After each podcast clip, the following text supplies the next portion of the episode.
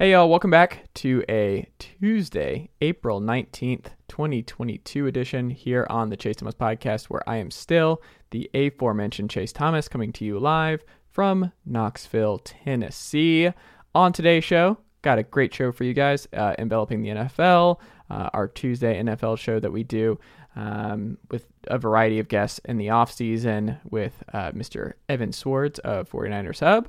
Uh, joining us this week to talk all things NFL and a lot of Lions stuff because he's quite familiar with those Detroit Lions. Ty Schalter is here at 538 among uh, a plethora of other great outlets. So appreciate Ty uh, making the time today. So very excited to talk with Ty and uh, Evan on today's edition of the program. Don't forget, folks, if you'd like to watch this program, you can do so. Very easy. YouTube.com, type in the Chase Thomas podcast. That simple. Hit that subscribe button. Never miss a future episode that way. You can also, uh, if you have not already done so, go ahead and hit that subscribe subscribe button on Apple Podcasts, Spotify, or however you get your podcasts. You can also help this show in a really easy, quick way. So go ahead and hit that pause button and make sure that you leave this show a five star rating and a review on Apple Podcasts, Spotify, or however you get your podcasts. Uh, it would help a lot, helps other people find the show, and helps this show continue to grow. Uh, don't forget, folks, if you'd like to read me, I'm writing quite heavily at the newsletter. That is the main focus in terms of the writing front. So, Sports Renaissance Man, that's me, sportsrenaissanceman.substack.com. Type in your email, never miss an issue. All kinds of great written content coming to you on that front. So, Again, sportsrenaissanceman.substack.com. Type in your email. Make sure you're subscribed. That would also be a great way to support uh, myself and what I'm doing. Uh, follow me on Twitter at chase double underscore Thomas and like the Facebook page at facebook.com slash chase Thomas writer. All right, Uncle Darren, let's go. Chase Thomas pod, the Chase Thomas podcast. um, my nephew needs me to record. See, I hate. I already hate it. I hate it. All right, we are back here on the Monday afternoon, the Chase Thomas's birthday edition here on the Chase Thomas podcast. So that is a thing. I'm always working. I thank you guys. Thank you. Thank you. Um, you can see Ty and Evan giving me a golf clap there on the YouTube page. So when you, if you want to watch this very podcast, you can do so. You, YouTube.com, the Chase Thomas podcast. But um, yeah, 31. I am now closer, as the girlfriend reminded me last night.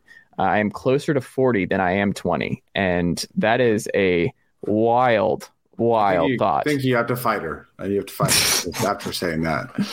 But you know what's funny? My mom told me that because uh, I think Samantha asked her not the last time she talked or saw my mom what years were her favorite, what decades. And my mom's favorite decades were 30s and 40s and it was it, it, for me like i loved being 30 i love getting older and i also love working on my birthday i don't know why people take the day off or like holidays are my nightmare where like i weekends are a struggle for me because it's hard for me not to be productive and do stuff um, so people are like oh why are you recording on your birthday why not I like doing podcasts and I like uh, writing and creating content. So that's what we're doing.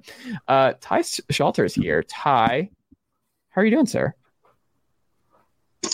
I'm doing great. Uh, um, it's it's kind of across the finish line moment because you know yesterday was Easter and mm. uh, also me and my wife's uh, anniversary. So like happy anniversary, man. Okay, thank you, thank you. And so now, yeah, now it's like Monday, and like kind of getting back into normalcy, and uh, just kind of get back into the groove here, and uh, gearing up for draft and everything else. There you go. There you go. Almost draft time. Almost draft time. We're almost there. And Mr. Evan Sowards is also here. Evan, how are you, sir? Doing well, man. Doing well. Good to talk to you. So I want to start. Ty, we've talked a lot about the team that you cover a lot, the Detroit Lions. And I have had some, maybe not even against the grain takes on the Lions of late, but I think they're in a really interesting spot. Dan Campbell's quotes will always get pulled out of context. You'll always read them and you're like, that's not a real thing. And the latest one was like, you don't need an elite quarterback to have sustained success in the NFL. And you're like, oh, that's something a coach says before he gets fired. That's not good. that's not something you say out loud. That's not a thing that a Lions fan wants to hear. Um, I I want to start with your team because we always kick things off with the state of our team with the Falcons and the 49ers. But the team that you're, I would assume, the most familiar with, Ty, the Detroit Lions, where where are you at with them? Do you are you excited about this draft process? Do you think they surprise some folks and go quarterback? Is there any chance of that?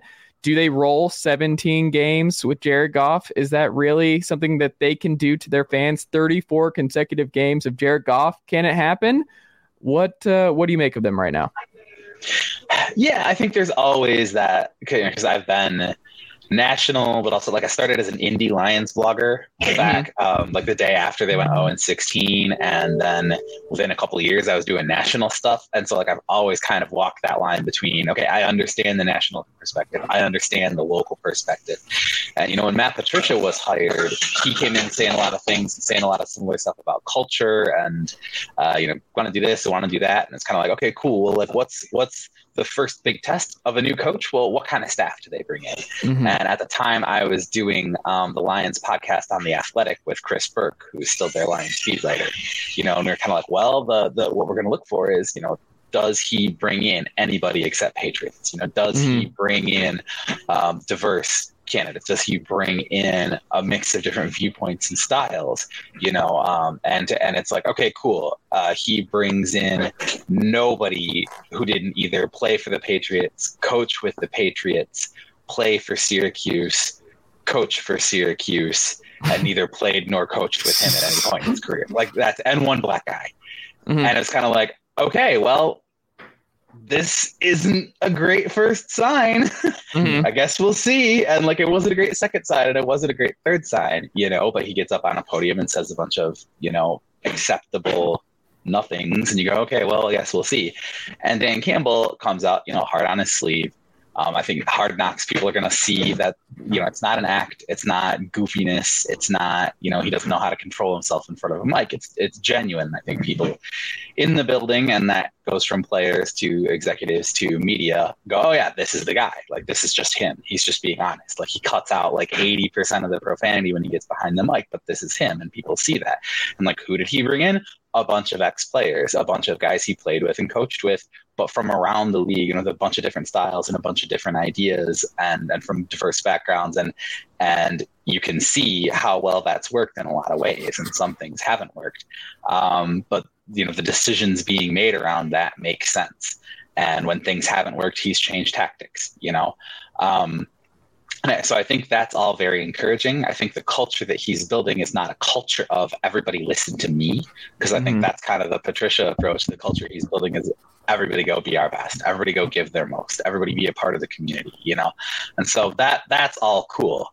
Um, I think Lions fans and media have been asked to be patient for decades so being asked to be patient is not something they're interested really in hearing. And I think national media are going, okay, well, until I start seeing wins, I can pretty much write these guys off. And I think I think both is kind of a mistake because you can see some real progress. You can see some things. You know, I was as unrelentingly critical of Jared Goff as anybody else across the first half of that season. And I was sitting there going, this is not good enough. This is not NFL caliber and like literally anybody would be just as good. You know, you go to mm. Tim Boyle, you go to you anywhere. So like, but then you also have to go watch that Arizona Cardinals game. Goff played very good football uh, mm. for 60 minutes, and they easily beat a team that is far more talented than them and has a lot more difference makers. So it's like, okay, the arrows are all pointing up here, but the free agency was uh, reward the players. They're bringing in guys who are on prove it deals. They're bringing in guys mm-hmm. who have chips on their shoulders. They reward all those guys, which is great because that creates a culture and an expectation. You go out and get a guy like DJ Chark. Like, okay, he's on a prove it deal. He's on a prove it deal. And if he proves it, he's going to get paid. That means something to these guys. But then also, there's not else. There's not a whole lot besides that, right? Right. So you're you're looking at this team that is supposed to be in talent acquisition mode, and and you kind of got one foot you know you're still looking at foundation laying you're still looking at moves around the margins you're still looking at, at, at building the culture and the really quarterback. Um, you know, I don't think I don't think there's a quarterback that can defensively defensively take at two. Um, the the kind of multi-year plan, or that hey, we get Jared Goff, We get a first round draft pick in 2022. We get a first round draft pick in 2023. We can take whichever guy we like out of 2021, 2022, 2023. So reaching for a quarterback at number two this year when there isn't one anywhere close enough to good enough would be kind of the dumbest outcome of what was a pretty shrewd move to put yourself in that position. So I think the smart play is to kick the can down the road, or maybe you get somebody at the bottom of the first with the Rams first rounder, or you know top of the second, and you go, look, Matt Corral is not putting Jared Goff in the unemployment employment. Right. You know, Matt Matt Corral is not going to come out here week two and blow people's doors off and lead us to the promised land. You, we are not going to fire Dan Campbell if Matt Corral does not become a Pro Bowler. But Matt Corral might be the guy you go, all right, cool. He's our new backup. He's going to develop. We're going to see what happens next year. We're going to have an out after this year with Jared Goff's contract, and you know we'll see what we can see. And maybe this, you know, maybe it's dull. You know, and then it doesn't preclude you. It doesn't preclude you from going, hey, we have two first round draft picks uh, we finished, we've got, we're holding the sixth because things didn't go that well. We can move up to one if we want and take whoever we want. So I think, I think that's kind of, I think that's kind of the play. I think they take a quarterback, but I would be very surprised if it's two, or even if they trade down to five or six, you know, try and get in front of, you know, stay in front of Carolina. I still don't see them taking the quarterback in front of Carolina. So hmm. I'm I'm a I'm a obvi- I'm an Oregon guy, right? So like I'm a, obviously a Penei Sewell fan. Um, first off, how, how, do you feel after watch a year of Penei uh, under under under the belt? Where are you with that? And what what what do you say about just closing the loop here? And let's go ahead and go go get another Oregon guy. And you know, with the with your first pick and taking uh, Kayvon Thibodeaux. Yeah, I love Sewell. I mean, he's hundred percent as advertised. Um, it was a weird situation, of course, because you have Taylor Decker was holding down the left side, and you go, okay, you got a Pro Bowl left tackle, not in like elite elite, but like you know next tier, solid. You know, do you really want to take a guy who is on the left, who opted out that year? Now you make him switch positions. A lot of prominent O linemen in the media were like, drafting a career left tackle to make him play right is like, nah, yeah. Preseason, pretty rough you know. And then once the ammo went live, stud, stone cold stud, played his brains out. Uh, you know, played left tackle till Decker was healthy switched over right tackle, played great. You know, they, they moved back to left. It was like whatever you asked him to do, he did it great. The fire, the spirit, you can tell he's. And then you talk about hard knocks again. Penei Sewell is going to be a guy who is going to put some good tape in terms of conversation and, and, leading the locker room and that kind of thing. So he looks like he's going to be a stud, multi-year pro, you know, multi-time Pro Bowler, potentially an All-Pro guy, um, 10, 15, 20 years. Like he he looks like the answer to the problem at left tackle, and you got two Pro Bowl tackles, so that's great great situation. Thibodeaux is fascinating to me. Um, I've been speaking with a lot of different evaluators that I like and trust. And for me, I think Thibodeaux has the highest ceiling of any hmm. of the three top pass rushers. He's got that natural, natural get off, just that burst, that first step that you cannot teach.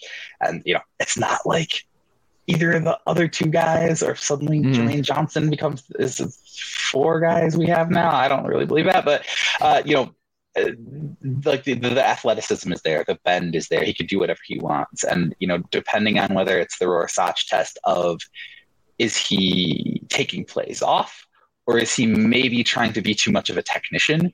You know, is he trying to win with like I'm trying to show what a well-developed pass rusher I am versus just beating the drum off the guy, like just just hmm. beating it, dude, just just blowing his doors off because you're faster, right? Mm-hmm. Um, so I think that becomes more of a coaching mindset approach. Um, off the field, a lot of the questions honestly reminds me a lot of Ndamukong Suh.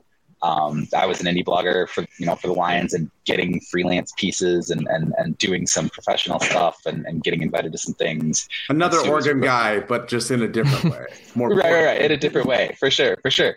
And uh, and you know, and it's it's that same sort of thing where Suh came into the league and was like, all right, cool, I'm a monster.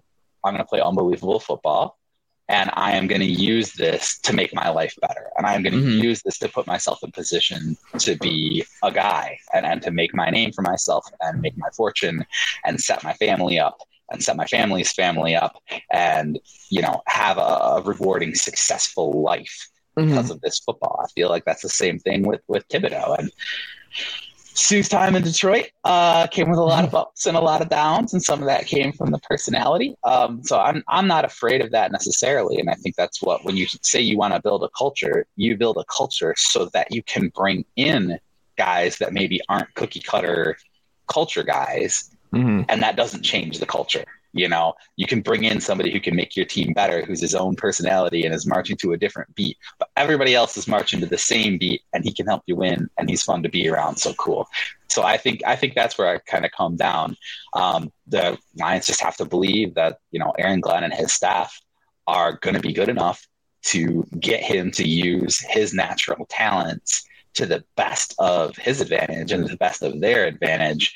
Um, you know, and, and and unlock that next step because I don't think I don't think Aidan Hutchinson has a next step. I think he's pretty close to a finished product. Finished product is pretty good, but I don't think it's 14, 15 sack good, and I don't think it's mm. ever going to be. What? So, what do you think they do it to? Is it if Travon Walker goes one? Is it Hutchinson? Do they go like? The, how much does Travon Walker going one throw a wrench in what the Lions do it to? It's a great question. Even Josina Anderson one. I yeah, I don't know, man. Baalke doing something weird like that would not be surprising whatsoever. Like Walker's on a lot of people's number. He was number one on a lot of people's boards, man. Like it doesn't seem like I, I don't know. It would not shock me if the Jags went Walker at one. That would not blow my mind. Anything the Jags do at one would not surprise me at this point. Right. Yeah, and uh, a good friend of mine, Josina Anderson at CBS, mm. reported mm. months ago the Lions like Thibodeaux significantly more than Hutchinson. And hmm. maybe the combine changed that a little bit. Maybe the three cone from Hutchinson changed that a little bit. Maybe the, you know the questions. The about, PFF podcast, Hutch. Oh, they were oh. listening to that and they were just sure, like, "Oh, sure. yeah, yeah." I, you know, maybe who knows? Yeah. Um, but I think, I think the situation is you're sitting there too, mm-hmm. and there's two or three or four players who could probably come in and help you right away. Mm-hmm. I look hmm. at a guy like Kyle Hamilton, and I think not only could the Lions use Kyle Hamilton, the Lions could use about three Kyle Hamiltons. They need at least one safety, maybe two. They need at least one corner, maybe two. Are we talking about the Falcons or the Lions here? The Lions, yeah, no, no, no. They need a, a linebacker, maybe two, right? Okay, still the Falcons. About, no, we're yeah. talking about the 49ers. They need. To, they Hold need on, Evan. We're not even close. The 49ers are nowhere near where the Lions you're, and the Falcons no, are yeah, right you're now. Right, you're right. Tar, tar, tar, I would much. I mean, if you don't want Bosa, like we'll take Bosa, man. I don't want to use a. I was talking about safeties, buddy. I, yeah. I said nothing about pass rush. Okay. I, I just yeah. So that's then and then what are you, what is, what is that? What's mm-hmm. the solution for that thing when you're sitting there at two and there's three four guys you could take you trade right. down right? So who knows if somebody wants to trade up? Um, like I said, I I still think Thibodeaux is probably the highest upside guy. He's the biggest need. He's the hardest guy to you know replace. It's like can you mm-hmm. find yourself getting an Aidan Hutchinson esque guy, maybe seven, eight, nine, if that's where you are next year? Yeah. 13, yeah. 14, 15. Yeah you know, you can find a well-rounded edge rusher who can kick inside. Um, you can find a high effort, high motor guy. You can't find the guy who's built like Thibodeaux, right? You mm-hmm. can't get him anywhere but top three, four, five picks. Right. Um, and next year, if you're in that situation, you're probably taking a quarterback. So that's, mm-hmm. I, I, just think that's the, and the same thing with Sewell, right? It's that opportunity cost. Justin Fields falls to you at seven.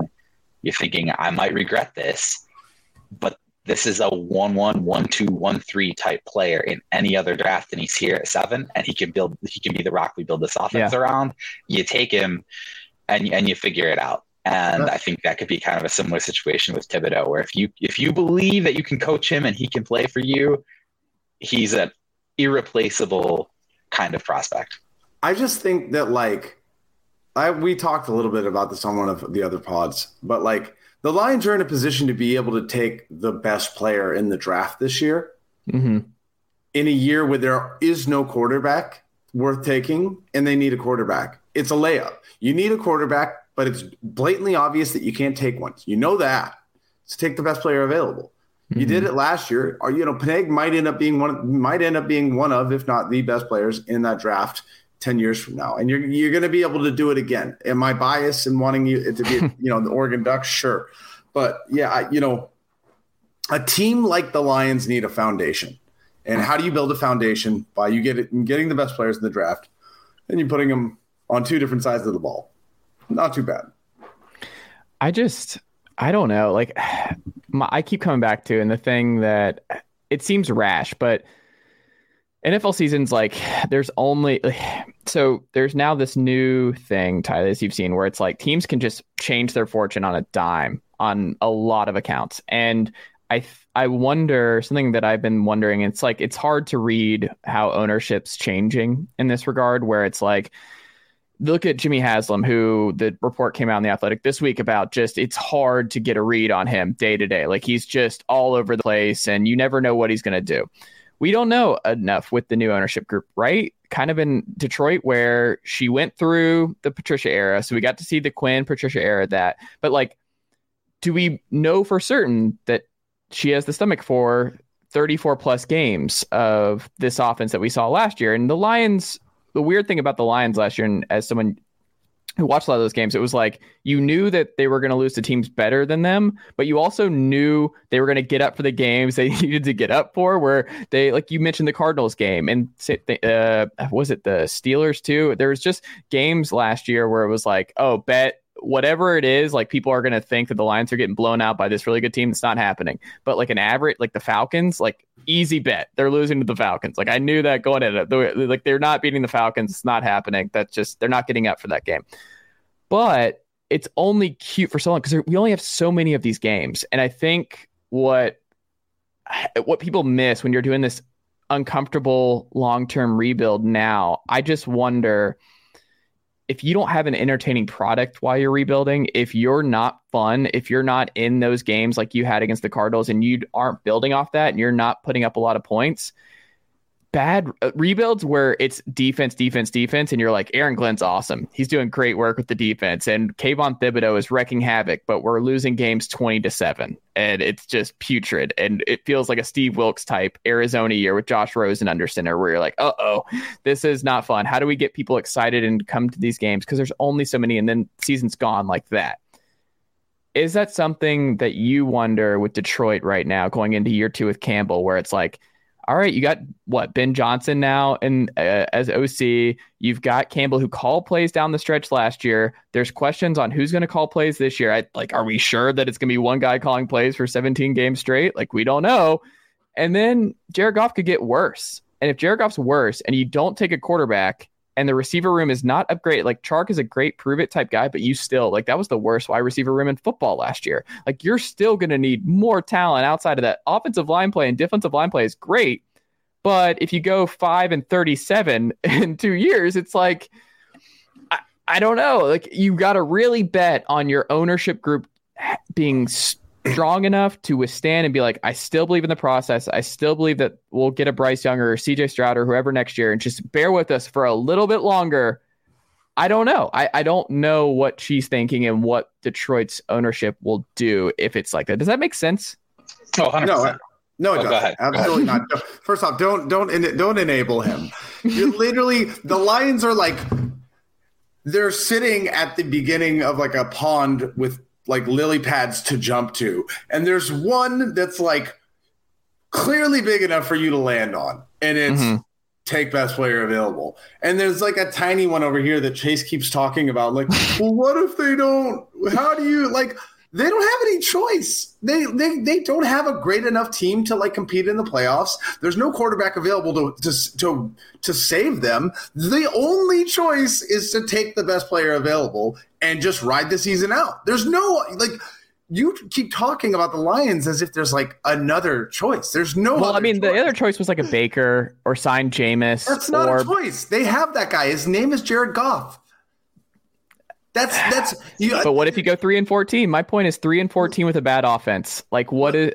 Look I, at you. I don't know, man. Sam Darnold right now. Mm-hmm. There, look look at the, what the Carolina Panthers did with that exact well the upside, and then now they're looking to sign Jimmy Garoppolo because he's the the safe, not going to cheat on you, makes sixty grand a year option, right? Like they're, why you're asking them to do something that they know will not work. There there is. Well, no, I'm not even saying that. I'm just saying like it's not what I would do. It's I wonder what ownership will do. Like I think people miss that with uh, all kinds of teams. It's just the power of an influence that ownership might have in decision making, where it's like, yeah, like they, Cleveland, obviously, like Jimmy Haslam was okay with Moneyball not too long ago. That was not that long ago that he was like, yeah, Paul DePodesta, let's just like Hue Jackson, we're coasting. We're going to lose every single game. Do whatever you got to do. And now he's like, all right, let's just go and burn half our fan base to the ground and go trade for just like you just have no idea i feel like with a lot of these ownership groups that like nothing would surprise me. Like arthur blank i never thought he would do what he did to matt ryan. Like i never thought that that was on the table. Mm-hmm. and mm-hmm. he's changed. Like those are decisions he did not used to make or i did not think that that was something that the falcons would actually operate and how they would do business. Like a lot of people lost respect who are falcons fans at how atlanta handled their offseason. And it was a messy bad situation for several weeks, and they have a lot to do to get that fan support and just kind of backing back. But I think that's real. So I, I, I don't know, Ty. What do you think? Evan and I obviously have different perspectives on this. Yeah, no, this is it's really perceptive. Um, I think the Matt Patricia era was instructive for ownership mm-hmm. um, because it was this deadly combination of bad and boring, mm-hmm. right? Where it was like everyone could see the Lions are going to go out and do this thing and try and be this way and look terrible and lose by 20 or 30 mm-hmm. and then get off the field and you would ask Matt Patricia, what happened out there? what are you, what's it supposed to look like? What are you trying to do? Because from what we can see, it looks like you're trying to do X. And he's, well, we got to play better. We got to coach better okay. You know and then you'd see the signings and the draft picks and you're like i don't see how this makes things better. And then they go out there you know and it's like it's, it's predictable. It's mm. not fun to watch. There's no point. And then people started to stop showing up for the first right. time since you know the, the bad old days. And i think um, i think locally a lot of people want to conflate sheila ford hamp which by the way interestingly yeah. she took her she took the Ford name off the website. She was introduced as Sheila Hamp. Oh, uh, in huh. the press conference. Yeah, so so you can see she's kind of trying to do some branding stuff and be like, look, if you're gonna lump me in with my mom and dad, that's not me. Yeah. Um, there's also some talk that she's know, like, uh, I she's like, I drive a Toyota. Leave me alone. Yeah. yeah. But she's pretty involved, right? She's in the locker yes. room. I, I see yes. her. She's an active owner. Yeah. Yes, she is active, and and what's interesting is that she's active and listening. Right? It's like mm-hmm. she walked. She helped. You know, her mom walked through the hiring process with Patricia, and they got consultants in. You know, Ernie, of course, he came in. Okay, look, hire Bob Quinn, and Quinn basically came in and went, "I'm going to get you Matt Patricia as soon mm-hmm. as we're done with with Jim Caldwell. And so, okay. And they followed all the advice and it was a disaster. And went, okay, cool. Well, now I'm going to go get people who, you know, I trust and who I, who work for me. Mm. And like, again, so far, all the arrows are pointing up. Um, but I think you can see in going and getting the draft to Detroit, you know, I think that that's, that makes kind of a statement in terms of like, look, I'm going to pull out all the stops. I'm going to do mm. everything I can um, to elevate the profile of this franchise and um, you know giving Campbell and Brad Holmes like seven year contracts from the beginning. Look, that like I'm in, I'm in, I'm invested, I'm there, I'm in the owner's box. Um, there's a viral clip of her face palming uh, during one of the losses uh, yes. last year, you know, and it's kind of like you can see that she sees what everybody else sees. And in for previous owners, it was you know her mom and her dad. It was like, mm-hmm. do you see what they see? You know, do, do you see what we all see? Are you watching this? Is this okay for you? Um, mm and and you know obviously losing is is not okay for her um, uh, and, and then that just just me being able to say that I think makes a big difference um, and you can see how they've invested in the stadium they put 100 million in the stadium of their own yeah. money um, that kind of stuff um, I think the I think the Lions are not boring. I think they, mm uh, you know, obviously they weren't good enough last year, but there were so many moments. And again, you know, you talk about individual games. The Rams game, yeah. that was unbelievable. That was, you know, three quarters of uh, uh, Wiley Coyote running off the cliff and just running and running and running. Yeah. You're like, there's no way they can be in this ball game. There's no way they can keep pulling out all the stops. There's no way they're mm-hmm. going to catch this road runner, you know, and it, did, it didn't happen at the end, but I, you know, I dare you to find a more entertaining game for a team that this, you know, this talent deprived yeah. uh, to, to play. So I think they're I think they're sensitive to that. Um, but I think with you know Malik Willis, another thing that you look at is okay. There's already a sizable portion of the Lions fan base that is desperate for because they want exactly yeah. that. They've convinced themselves he is the lightning in a bottle. We will catch it. He'll mm. come in and kickstart this thing, and it's like even the evaluators that are very high on Malik Willis. Um, and I am not as qualified as the ones that do it full time all year round. Um, but I am far from one of them. Go, he's going to need a year. Like mm-hmm. he is not. There's a lot of bad tape. He did not. He's not Justin Fields, where he played Ohio State. He went to playoff games. He played the highest level of talent. He played with the highest level of talent. He was at Liberty, and there's a ton of bad tape. And for him to get from where he is to a difference-making NFL starter requires a lot of things going right. And him coming in and going, "Hey, excitement! Buy your season tickets now!" and Dan Campbell, as as with as much kid gloves as he treated Jared Goff, if he's going to throw Malik Willis out there before he's ready, absolutely not. Right. Um, looking at literally another Jimmy Garoppolo Trey Lance situation, where you, I'd argue I'd argue that Trey Lance is a better quarterback coming out of the draft mm-hmm. than Malik Willis in a in a big mm-hmm. way, and mm-hmm. even still, you know, Trey Lance had to take a city year, and now they're even talking about like Jimmy Garoppolo might stay and beat him, I, which I don't believe, but like, yeah, you know, you don't want to put yourself in that situation, and and like once again, not to beat a dead horse, but like you don't want to put yourself in that situation when the other side of that coin is a guy like Kayvon Thibodeaux. Yeah. Or Aidan Hutchinson. You know, like you Well, know. it's like the we're so harsh on this class. It's amazing. Like I the amount of people who are like, this class sucks. We're going to the next one. You're like, I did you watch a Pitt game this past year? Did you watch a Liberty game? Did you go through any of this where it's like, not all these quarterbacks are gonna be bad. One of these guys is gonna be a star. Like I don't know which one. It seems unlike. Like we just looked at Baker, Sam. Like Baker and Sam might just be done as starters at this point. Like that is already here. And that was one of the all time best classes that we thought like can't miss guys. And then you have Lamar going 32,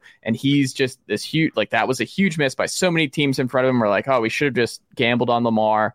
Like the talent was there. We, we just overthought it. Like people, a lot of teams overthought Lamar Jackson. And then you just, I, I it's just, it's funny to me where it's like this draft, sure thing, like all kinds of great talent, all in this or this quarterback draft sucks. Like there's nothing here, and I'm like, there's no way one of these guys is going to be great. I don't know which one, like you said, where it's like I've watched a lot of Matt Corral and I watched Matt Corral just give his entire body in the Tennessee game and just keep coming. And he's so small and he takes the biggest beating. Like, I don't know how he does it, but he takes some shots. That dude is a gamer, and I would go to war for Matt Corral. But Kenny Pickett, also a guy I saw up close, I don't I don't know. Pickett is probably the least likely to me to be the dude where it's like I would not be on like he's a third or fourth guy where you just take a flyer. And then just the all-time great one is Carson Strong. Like the dude's got a cannon. I loved watching Nevada this past year. Like on the pod, I talked about Nevada and I was like, they're good. Jay Norvell, great head coach, and no one talks about. This man deserves another shot, and he gets the Colorado State job, which I still think is kind of less than what he could do. But um, I don't know. Well, it, we'll see. I just think that it's something that we'll we'll see. Um, in terms of other things that we'll see, Evan, your Niners, Deebo Samuel, is that marriage ever going to be normal? Is that going to normalize at some point this offseason? You know, this has been a quiet offseason. There's not mm-hmm. a lot to talk about. Um, the 49ers don't sign extensions at the beginning of free agency hmm. for their big for big players. You look at George Kittle, you look at Trent Williams. It happens every time in cyclical fashion because 49ers fans are psychopaths and just they just d- demand to to hate their lives. Uh, Samuel is going to sign an extension to be the highest paid wide receiver uh, in the NFL. It might quickly after that be beat by AJ Brown or you know. Uh, you, who else is in that list? It's AJ Brown, him. Like we just McLaurin, got it. Terry McLaurin. McLaurin, yeah. And it's like they all got together. I want to be on that group chat where they're like, we're all not playing until we're not going. To, yeah, we we're not going to camp. Mm-hmm. And so I think that's kind of the thing, though, right? They're like, they're probably all three of them are like, well, let's just do this together, and you know, whatever. Yeah. So one of them is going to be the highest paid wide receiver in the NFL, and then very quickly, you know, after the other two, we'll we'll sign. I'm not worried about it at all. Mm um, you know, I, we were talking this week about I was talking with Eric Crocker, um, and you know, friend of the pod, and we talk about like, you know, okay, well, where would you rank Deebo in terms of just as a receiver? Not that you would, right? Because obviously it's not in the in the game of the NFL. He does all, uh, but just as a receiver, where would you rank him? You know, and then it's like, okay, so you put him in the top five, top seven, top eight as a receiver, right? Okay, well now let's factor in what else he does in the run game and all these other things. And it's just like, no matter how you shake it, like Deebo's going to get paid. The 49ers are not going to let Deebo go. No one's going to trade for Deebo. We're not going to let that happen either. We, I don't know. I say we, uh, but like Deebo is not going anywhere. But I think people are bored, and the longer that it goes without it, you know, Deebo is the kind of guy that loves to post on social media. Um, you know, shout out to my good friend Michael James, Mr. Not About Football tweeter back in the day. Uh, you know, sometimes these football players just love to kind of, you know, they like to use their social media, and fans will just take anything they can. Uh, shout out to all the like content aggregators uh, on Twitter that just basically copy and paste whatever a person, you know, a player posts on social media. I was like, what does it mean? Like, dude, he just he went to Shake Shack. He got a he got a burger and, and a shake at uh, uh, Shake Shack. Literally, yeah. it's like, why didn't he get fries? Is it because he can't afford it? You know, like, is he is yeah, he need money? Yeah. So I, I I understand that these conversations are not going to stop anytime soon, but I just couldn't care less. Well, it seems like a lot of these players like to fan the flames, where it's like they know how to start them and then get out. They eject. So like Deebo ejects, like Kyler does this now, where they start it, they know what they're doing, they play dumb, they eject, and then they play it off like when they get what they want. Like after the fact, they're like, "Oh, I don't know what you're talking about. It wasn't but, a big deal at all. Like they like, were just." Yeah. Deebo's the, a perfect example mm-hmm. of of how things are in the NFL now. Deebo probably sat in a room with all of his like main people, right? His agent, his manager, you know, people that handle like his, his like promotional stuff. Everyone in a room is like, okay, what are we doing about this contract situation? And he didn't speak once. And I guarantee his agent was like, uh, social media. Can you guys go ahead and remove all this stuff from social media, all that's required by the that shows 49ers, the red and gold, none of it. Get rid of all of it, take everything out of his bio. He he still has yet to speak. And then they're mm-hmm. like, okay, um, post uh post a video of him working out, the one we recorded three weeks ago. Yeah, post that video with some obscure comment. Okay, Deebo has yet to talk. He's still looking down at his phone. They're like, okay, now go ahead and tweet something on his social, super obscure.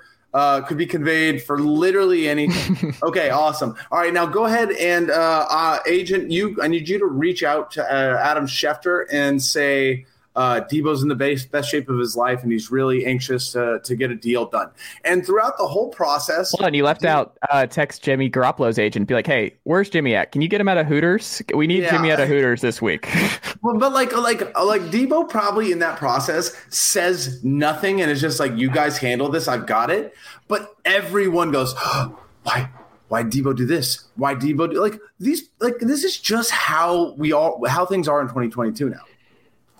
I just think there's an extreme version where it's like, I don't know. I mean, watching the Calvin Ridley stuff happen live will be something I won't forget for a while. Like Calvin Ridley openly tweeting what's going on uh, with his year long ban right after the news breaks and everything was one of the wildest afternoons of my Atlanta Falcons fandom life. That was that was an unreal day and uh, some a day I will not forget. Um, I don't know, Ty. What do you think Deebo gets? And the well, do you think he'll be work? Oh, yeah. Go ahead, Evan. T- Ty's working on his headphones right now, so I don't oh. actually hear you. Oh, um, sorry. You're good. You're good. You're good. Oh, we hear him a little bit. I don't know. For some reason, it like went really. Oh wait, hold on. Uh, there he is. There he is. Yeah. Okay, I think okay, you're good now. Yeah, you're yeah, good so, now. I'm good. But he's, he's basically asking your opinion on what you think about fan, you know, players using social media nowadays to like used as a negotiation tactic. But specifically with yeah. Deebo too. Yeah, no, and and Evan, I liked your your scenario, and I was about to throw out eyes emoji. You know, like just just tweet an yeah. emoji. Yeah, yeah, yeah. or uh, SMH. Just tweet out SMH. Yeah. You know, people just mm-hmm. go wild looking for the timestamp of of what team news broke. I mean, I think it's it's one of those things where, in some ways, the NFL is beginning to operate like the NBA in terms of guys using star power and guys negotiating their way around the league. Um, because that's what I mean. These guys are Zoomers, right? Yeah, like, it's a generational gap in how athletes um, consume news and yeah. talk to each other and talk to fans directly. You know, um, I mean, you know. Well, I've got something to speak to all this right now. This literally just happened. He just tweeted this quote from AJ Brown. I'm a diva and a bad teammate all of a sudden. LOL. Okay. Do what you have to do then, and so will I. What? What? And then he and then he tweets, they switch up quick. oh my goodness! Wait, hold right on. on cue. Oh, hold on. What does this mean? What does this mean about Deebo? How? Yeah. Yeah, yeah. So it's so and it's like there's there are the very real relationships where you know these guys see each other in the locker room and they talk to the Mhm. executives and they talk to the coaches and they have these real relationships.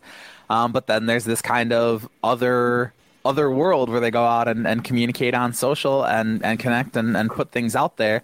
And you know, in a lot of ways, Zoomers want to be their whole selves online, and Yeah. they also want there to not be repercussions. You know, it's like, hey, Yeah. this is just my Twitter.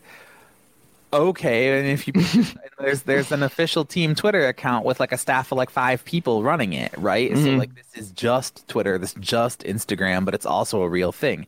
And if you didn't believe it was a real thing, you wouldn't be posting on it as much as you do, right? Mhm. Because you know it's important for your brand, and you know it can impact um, you know what kind of deal you get or, or how, how the team sees you or how the team values you Th- There is, to your point chase about ownership like ownership wants butts and seats they Yep. want to sell tickets they want to sell jerseys they want fans to be engaged and sometimes they don't even mind if the engagement is negative right Yeah. so polarizing players can can add Move to- the needle. Yeah. Right, right, right. Um, you know, most all these teams have their own whole, like not just social account, but like literally media operation. They've got writers, they've got editors, they've got video producers, they've got on-camera talent, and have for years, right? So they want to generate money off those clicks too. Um, so I think players are aware of the power that they have, and they're trying to use it, and and and it's kind of a new venue for them. Um, and, and I think it's. I think it's safe to write off that this stuff, the social media drama, is going to override the talent level and the results and the football. Like if, if the 49ers want to commit to Deebo Samuel and Deebo Samuel wants to commit to the 49ers, none of this stuff is going to matter. Same thing with mm-hmm. Kyler. Same thing with Kyler Murray. The amount, they, you know, through a top 10 quarterback entering his second year and a co- head coach entering his second year out the window, along with like three drafts worth of picks to go up and take Kyler Murray. And so far, he's worked out. He's been as advertised. If he's not the quarterback that's going to take you to the Super Bowl, he's the quarterback that's going to make the Cardinals relevant for the next five to 10 years. Right. You cannot get rid of that because like he posts dumb stuff on his notes app or his It's interesting you say that because I, my gut tells me he's not long for Arizona. Like I do think there's a tipping point with this stuff where, Can I just? I want to. Yeah. Go. Okay, but does, is that be, is that because the socials, or is that because this is reflecting a real schism in the locker room and between ownership? That's what I'm saying. It's like some of this stuff is manufactured, but then some Yeah. of it is real, Chase right? doesn't And like informs Murray each going all the way back to college. So like no, hold on. Chase he's has just a a di- blood feud with Kyler Murray. I don't. Kyler's just a different dude. Wasn't it Dalton who told us like a few weeks ago, like on the pod a few weeks ago, that like there's just been something like even back to his high school days where he's just a different kind of dude. And he had that really weird interview on Dan Patrick and Rich Eisen. Do y'all remember that media session where he wouldn't commit and say anything about if he was going to play baseball or play football and all that? And he was just quiet. Not. I don't. I don't know. I mean, obviously it's all leverage and he's going to keep using baseball and other stuff as leverage, but I I don't know. Like the Bidwells seem like an ownership group that's like, all right, this dude doesn't want to be here. He's not going to be here. Like that is an ownership group that I would be like, mm, I don't know. Like, yeah, it could be worse. We saw what it was like with Josh Rosen and uh, some years before that, where I mean, those late Bruce Arians years was that Max Hall. We had some Drew Stanton in there. We had um, all kinds of dudes out there. So it's like teams when you don't have a quarterback for a while, like it hurts. Like you're experiencing that right now. Detroit, Atlanta is experiencing that right now. I have not had this tie in 15 years. Like we're back to the Joey Harrington, Byron Leftwich year, and Falcons fans have been. It's weird to say this, but we've been very fortunate to go from Vic to Ryan, basically. Like that is a rare thing. I mean, you can even take Chris Chandler, who took this team to the Super Bowl, to Vic, to Matt Ryan with one year blip. You it doesn't usually go like that. It's usually like the Chiefs, where you have no quarterback for 20 something years, and you're just like, are are we ever getting anybody? Can we get some kind of franchise quarterback who's exciting? But I don't know. Like it, it's a really tough thing if you're Arizona to move on from somebody like Kyler. But if you're annoyed and you're like, this is just gonna be the vibe every year, and like I think they said he rubbed them the wrong way because he was reflect uh, deflecting responsibility because he was awful in that Rams playoff game. He was he was awful. That interception we all remember pretty well, the pick six. But Um, I don't know. It's like he. I think it's one of those things too, where it's like he carries himself like a Super Bowl winner, and it's like, all right, can you're awesome, but we've seen the second half of these seasons. We we need a little bit more before like we're just you're Patrick Mahomes 2.0. I I don't know. I gotta say, Ty, I gotta jump off just because I gotta go do actually do my day job. it, it is a pleasure. Hopefully, you can come back on soon. Big fan of your content, all the way from your ADHD stuff to everything that you've talked about. Uh, out just you know, outside of football and on the more personal side of life. So I'm a big fan. Uh, I I gotta go. I'll see you guys soon. Bye, Evan. Bye. Good talking to you, man. Really appreciate it. And then there were two. Um, Ty, so there was another thing I wanted to pick your brain on. So what do you think the Falcons do? Um, I've seen a lot of different options because I think you would have uh, some really good insight here as well. Because like I make this joke that the Lions and the Falcons are in the same spot in a lot of ways, but I really do. Like I think Dan Campbell just being the offensive guy. He comes from a good situation in New Orleans. He's likable. You're like, okay, I can see it. I can see it. Arthur Smith and him are com- wired completely differently. Like Arthur Smith has no Dan Campbell personality in him whatsoever. That man is like, when you find out that FedEx was in his blood, you're like, of course. Like that man has been quiet delivering mail forever. That is what his mo is. He's he's pretty uh he's pretty introverted based on uh, my vibe and listening to him in press conferences and things like that. But I don't know. It's it's tough because this past year, Kyle Pitts, no touchdowns. Like the offense was miserable most weeks. Um, we won every game we were supposed to win. We lost every game we were supposed to lose. It was a very very predictable season. But if you're going to take somebody like Kyle Pitts, where you did, like you cannot you cannot use him that way. You cannot do what we did this past year and be like, all right, uh, we're going to take this all purpose Swiss Army knife and just go games where like we did not target him at all. And he's just on the sidelines or he's just used as a decoy or blocking. I'm like, what are we doing? Like, this is, this is not, it would, it was just so frustrating for all of us as Falcons fans, but there's so many holes on defense. Richie Grant was a disaster last year at safety. Like that didn't work. Deion Jones is cooked. You lose Foye Oluokun, who I think got overpaid by Jacksonville. He was like the just the tackles. Uh, I forgot who we've had somebody like that, or maybe it was the Niners. Who was that linebacker who had all those tackles one year? And they're like, oh, this dude's good. What was his name? Um, it was a while ago, but I forgot. Not Paul Warler. Uh, Warlow, maybe was it Warlow? Oh, okay. Who was it? There was somebody who had this crazy stat. It was either the Niners or the Falcons um, who racked up these tackles and he got paid and it was like, oh no, those were just tackles. Those were empty calories. Um, yeah. And that's what Foyer was. And then we've drafted, ta- we've drafted Takk. We've drafted Vic Beasley. We've tried this, uh, drafting the whole pass rusher thing. And it hasn't really worked out. We stumbled into Grady Jarrett late in the draft and he's been a godsend. But our only thing that makes sense to me is like starting at corner. Like I want Sauce Gardner, where it's like, at least give me something we're elite at. And if you put AJ Terrell on one side and Sauce Gardner on the other, that's a starting point at least. Like, I don't know what happens with Grant and Jaylinn Hawkins in the back end, but like, linebacker is a mess, defensive line's a mess, safety's a mess.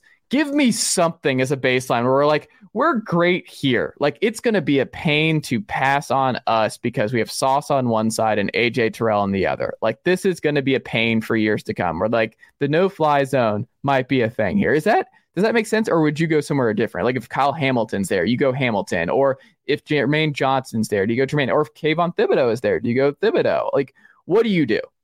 Yeah, that's that's where I was gonna go first. Is basically, of course, up high. You know, I, I feel like defense is the way to go. Mm. Um, just generally speaking, because the quarterback is not there, not going to be there. You're not going to move up for a quarterback because there's no quarterback to move up for. Um, and and then you know you might want like that true stud number one wide receiver, but again, that's not that's not there either, right? You know, there's yeah. a bunch of really cool and interesting talents later in the draft that will be there in the second yeah. round, but not not there. Um, so I think edge rusher now with this like oh like the Jaguars are going to take Jermaine Johnson because he reminds Trent Baalke of Aldon Smith is like, I, okay, okay, sure. And, mm-hmm. and okay, if you if you think we now have four top ten edge rushers, the math just says one of them's going to be there. Right? Yeah. I, like if that happens and all three of those are sitting there at two, and the Lions take one of them, and then you got two, and then you got all these other teams. I don't think the other three make it through. And you know, Kayvon Thibodeaux or it's it's Hutchinson or it's Travon Walker sitting there, you go, okay, like there it is. I think that's the pick because edge rusher is the premium defensive position. Like I was just saying a second ago, you only get you only get a chance at these guys at the top of the draft. There was a great mm-hmm. video a couple years ago, you know, Chase Young's rookie year. They play the Steelers, and uh, Mike Tomlin. They have like a mic'd up moment. He walks over, and Mike Tomlin's like, "Hey, you know, you know, gets Chase Young aside, and he's like, I don't ever want a guy like you." And you know, Chase Young's like, "What?" And he goes, "If I draft a guy like you with that body." That means I lost about 14. like that's the only way you could get Chase mm-hmm. Young. You know, maybe none of these guys is Chase Young. Maybe none of these guys is Myles Garrett. Maybe none of these, mm-hmm. you know. But like that's that's the the ballpark that we're talking about. So I do think corner makes sense. Secondary, you know, if Kyle Hamilton is sitting there, I, I still think too many evaluators I trust are going. This guy might end up being the best football player coming out of this draft. Maybe not the best prospect. Now that he didn't light up the combine, we were hoping. Yeah. Um, I remember it reminds me a little bit of Shaq Thompson, where like huh. all the guys I trust were like, this guy's gonna melt down the combine. People are gonna lose their minds. I don't know what position he plays in the league, but he didn't really do that at the combine, and then you know, really good off-ball linebacker. Okay, and you know maybe that's the path for Kyle Hamilton. He did hmm. good but not great at the combine and maybe he's just a good safety and maybe that's fine you know um, but so you know there's definitely a, a sauce gardner shout there but I, I, think edge rusher and again even if it's not all four that fall if one of the top three do fall i think you pounce um, if none of the top three fall that probably means one of the two cornerbacks fell right yeah the the way this board is looking at, I think you go impact defensive player, and, and you figure everything out. It's it's it's a bummer because I was such a huge believer.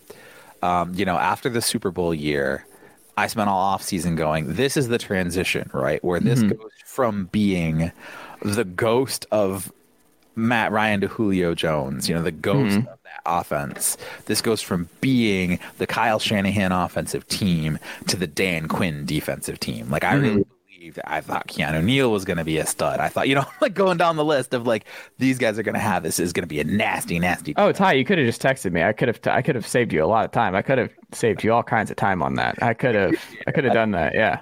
I will in the future, but you know, so I, I just think that's kind of the, the quickest path towards you get an impact player, solves a problem now, solves a problem for the next five, 6 mm-hmm. years and um, you know you have other picks to, to address later needs but I, I think that's the, it's either edge rusher or cornerback makes the most sense from a positional value standpoint from a need standpoint and there's there's guys later in the draft who can help you at receiver at safety if it's desmond Ridder, i'm punting my sign keith brooking helmet into the sun I was gonna say somehow we got through this whole draft without talking Ridder, which uh, you know my buddy Matt Miller is out there talking yeah. Ridder right now. Um, and uh, you know, I mean, who knows? Who knows? He could be the guy for any of these teams that are sitting there. I think I do think we're going to see a lot of action at the bottom of the draft. I think people. I think there are a lot of teams that are thinking they're going to trade up with the Lions or they're going to trade yeah. up the Lions to try and snake that quarterback. I think a lot of these teams want these quarterbacks; they just don't want them at two at right. It's just a positional value thing where it's like, yeah, we like them, but we don't like them to trade up to two. Like we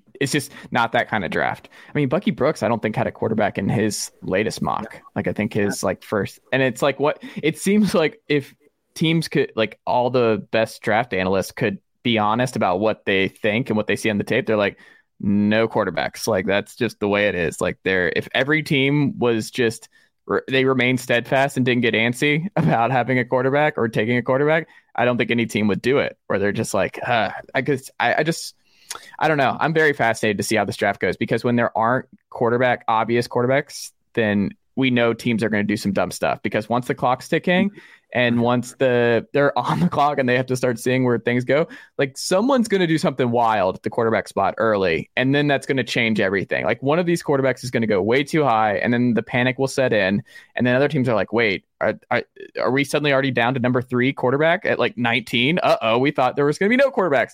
So then I I don't know. I'm excited because I think I'm betting on four. How many quarterbacks do you think go in the first round? I'm going to say four.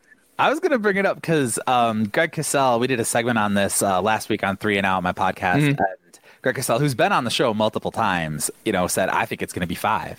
five. Oh my god, who's his five? Uh, I th- he just told. I think it was he's told Peter King. I think five are going to go in the first round. Uh-huh. Not that he thinks five should go in the Yeah. first round, Well, no. Does who's his five? Like, did he reveal who his five quarterbacks are? Okay. five. But um, I think What would you guess? Uh, you know, Willis, Pickett. I, I kind of basically am torn between uh, you know, Howell probably goes just because of his uh. Arm strength. Yeah. Probably between Ridder and uh, Pa- Corral. Corral for that last Yeah. one. You know, our team's going to go big on the the athleticism, or they're going to go on the like, you know, gutsiness kind of a thing. Yeah. So I, I, but however it is, like, I mean, five would be wild because basically I don't think any of these guys are first rounders. I've been, Mm-hmm. you know, arguing with Lions fans. I'm like, Malik Willis is a day two pick all day long. I'm like, could he be the next Russell Wilson? Maybe. He's like really best case is almost he's fast Jalen Hurts. Um, and I get that any you know any point in, uh, any port in the storm, but like teams are desperate and teams will do stupid things. I think you're 100 percent right, and and I think it's going to get exciting. I think it's going to get interesting. Um, the Panthers are one of those teams. So I wanted to pick your brain on the Panthers because. I am. I'm sorry. I am going to have to bounce shortly here because I got to get dinner on the table. But uh, Oh no, you're good. Well, we can end here. We can end on Panthers. We Yeah. can end on Panthers and Baker. So I this is interesting. So Baker and Jimmy Garoppolo are linked to them, right? And then you read the reports on rumors and you talk to people who know things where it's like Matt Rhule's doing these coaching clinics for college football this offseason. Like he's doing like this college football tour. And it seems like the dirty little secret is that he wants to go back to college and that he's ready to go back to college, wherever that might be. Um, and it's like if Penn State opened up, if James Franklin, it's amazing how dominoes work in coaching things, where it's like if James Franklin gets the USC job and Lincoln Riley stays at Oklahoma and, and Penn State opens, is this it? Like Matt Rhule's in Happy Valley, his dream school, and Carolina is in a completely different situation with Scott Fitterer and uh, David Tepper this offseason, where it's like, oh, new coach, new regime, we're starting over. Like, because Fitterer did not hire Rhule, correct? Was didn't Rhule predate him, or did he not? Do I have that backwards? I want to say Fitterer came in after him. yeah, I think that's right. Um, but Tepper, another owner who seems like a kind of a firecracker who wants to win now and seems pretty bold. That like people, you're like, oh, there's no way Pickett should go high or go where the Panthers are drafting. He went to Pitt. Pet Tepper went to Pitt. Like he watched every game. I guarantee you that man loves Kenny Pickett. Like there is no way around it. And if you're in the room and you're like, I don't know, man. I don't know we should do this. Like I don't think he's a first round guy. He's like, dude, I just saw him last year. He went to the ACC title game. Kenny Pickett was awesome. That's a real uh, that's real things that happen where it's like, yeah, it, we like to believe that the GM just has like you have this great GM and they can do whatever they want and they just they run things the way they want to it's very rare that it's a Belichick situation like that, where they just this complete autonomy, where they like Kraft is like whatever Belichick wants to do. Yeah, I trust you. You've been you you've proven yourself. Do whatever you want. Um, I don't know. Like Baker is interesting. Do they take Pickett? Do they take Willis? Like it seems like everyone believes they're going to take a quarterback, but it's like if you bring in Baker or you bring in Garoppolo, and it seems like the only way either works now is if they get cut. Like I think the Panthers are waiting for one of those two guys to get cut, and they're not get. No one's giving up assets for either of those two anymore. Like they know that they have no leverage. Like the Browns have no leverage, none whatsoever with Baker now, and the Niners. It's like everyone around the league's like, yeah, we'll see. We'll call your bluff. Are you really going to go into training camp with Garoppolo and Lance? Is that what you're going to do? Are you going to do a preseason battle between those two?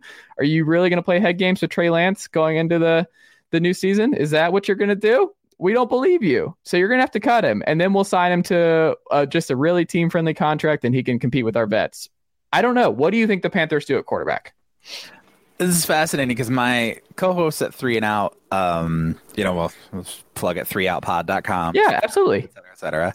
Um, you know, groan every time I bring up Carolina because I was I was talking about them in the offseason. I was talking about them in the preseason. I was talking about them in the season. I'm like, David Tepper was supposed to be the new Uber billionaire Mm-hmm.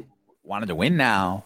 Had, was richer than all the other owners put together. Was going to cut checks. Had the the sculpture of literal big brass balls on his desk, and he was going to be super. Went out and paid Matt Rhule like he's Bill Belichick. You know, cut checks for you know, put all this together. Da da da. And like, what have we seen? Nothing. There's at no point has there Yep. been any evidence that Matt Rhule is building anything Mm-hmm. and the wins aren't coming. The excitement isn't coming. The fans aren't excited. There's no direction.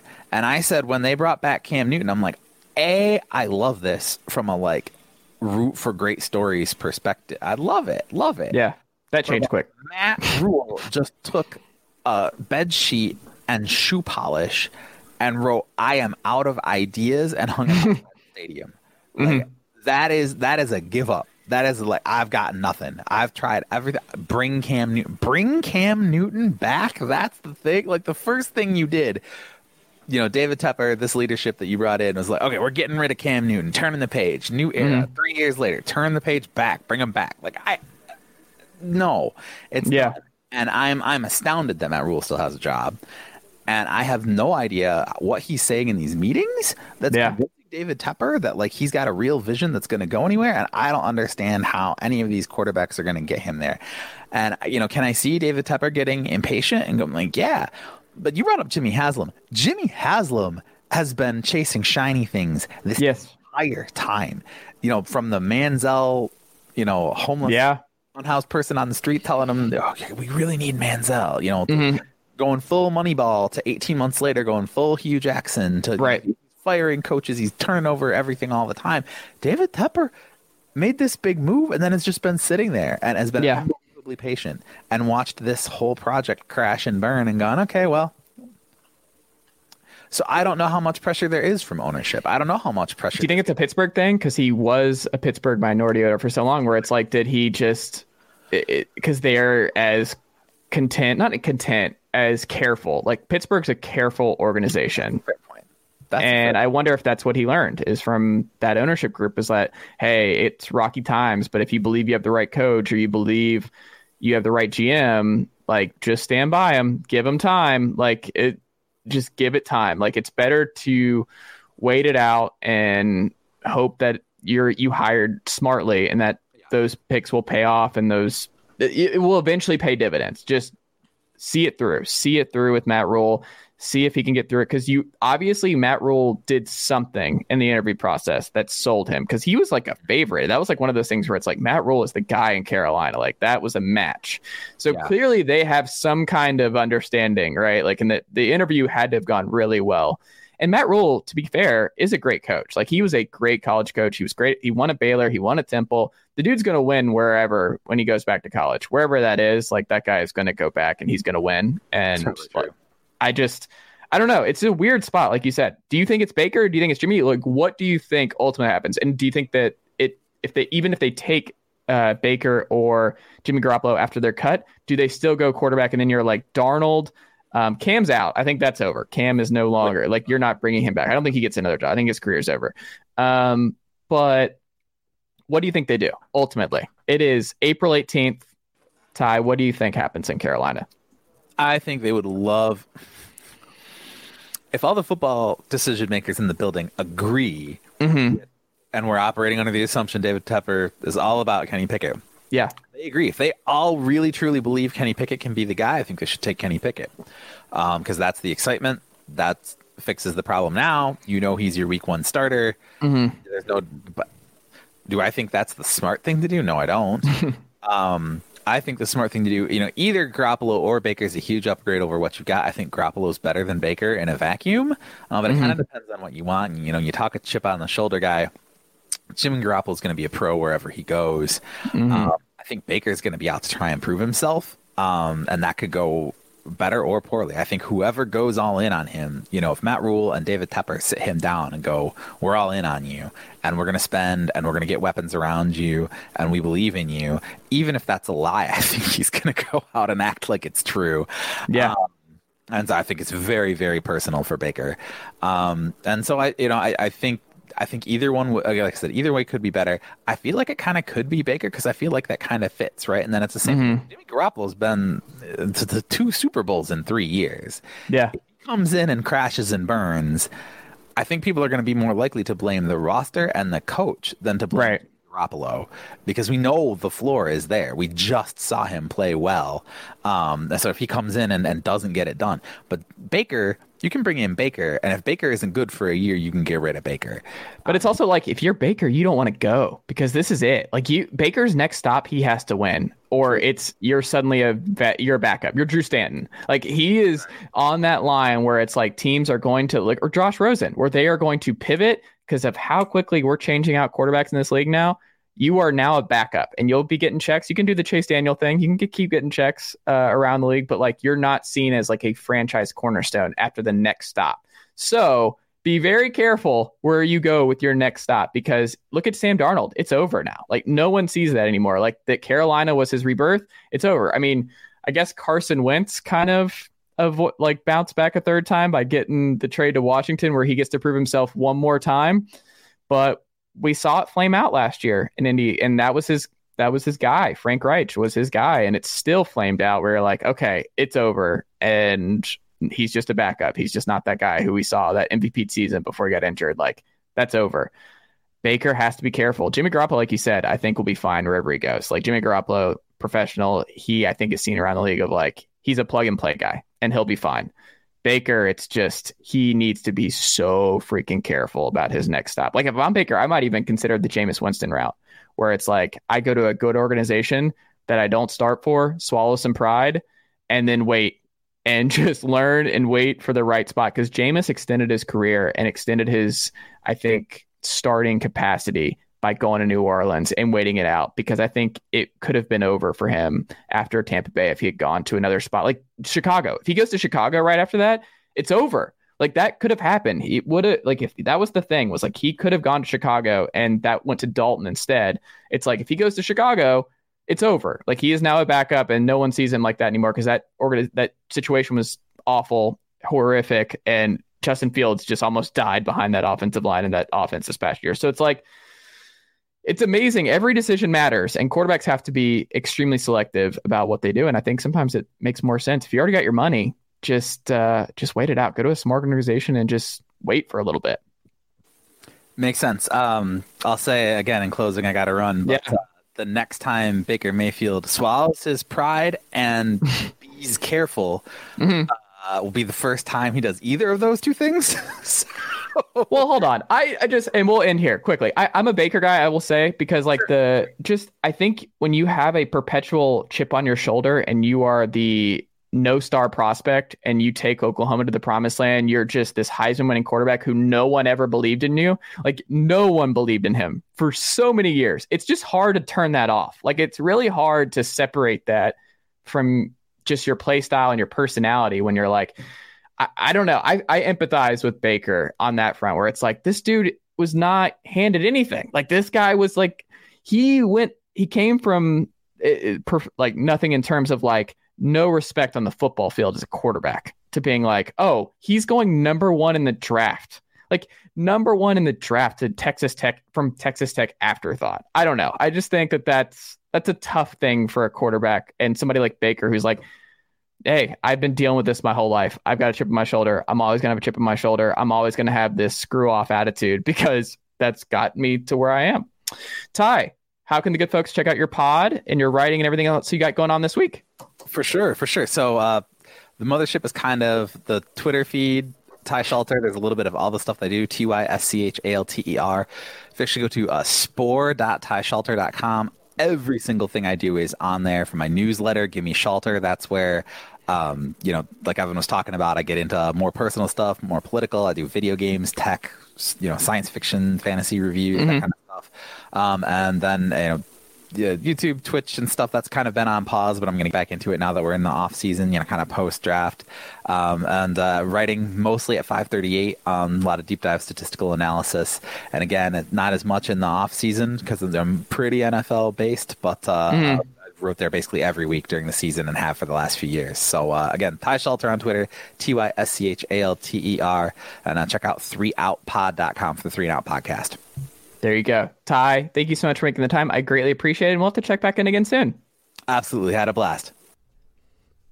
All right, y'all. That'll do it for this edition, the Tuesday, April 19th edition here on the Chase Thomas podcast. Thank you again to Ty and Evan for coming on this edition of the program. I greatly appreciate it. Go give them a follow if you have not already done so on all of their social media platforms and uh, keep up with their their work. Um, that would be great. Uh, if you like today's show and you're not already, make sure that you don't miss a future episode of this daily program, the Chase Thomas Podcast. Uh, make sure you hit that subscribe subscribe button on Apple Podcasts, Spotify, or however you are listening to this. If you enjoyed today's episode of the program, make sure you go ahead and hit that pause button and leave this show right now a five star rating and review on Apple Podcasts, Spotify, or however you are listening to this podcast. That would be great.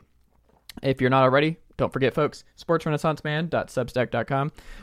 Type in your email, all kinds of great written content coming to you on that front. Sportsrenaissanceman.substack.com. Type in your email. That simple. And of course, we're on YouTube. Go check out our YouTube page at uh, the Chase Thomas Podcast, youtube.com. Chase Thomas Podcast. You'll find us there. Hit that subscribe button and watch all of our awesome clips and videos and all that good stuff. So, uh, that'll do it for this edition of the program. Uh, thank you again. And uh, Uncle Derek, how'd I do?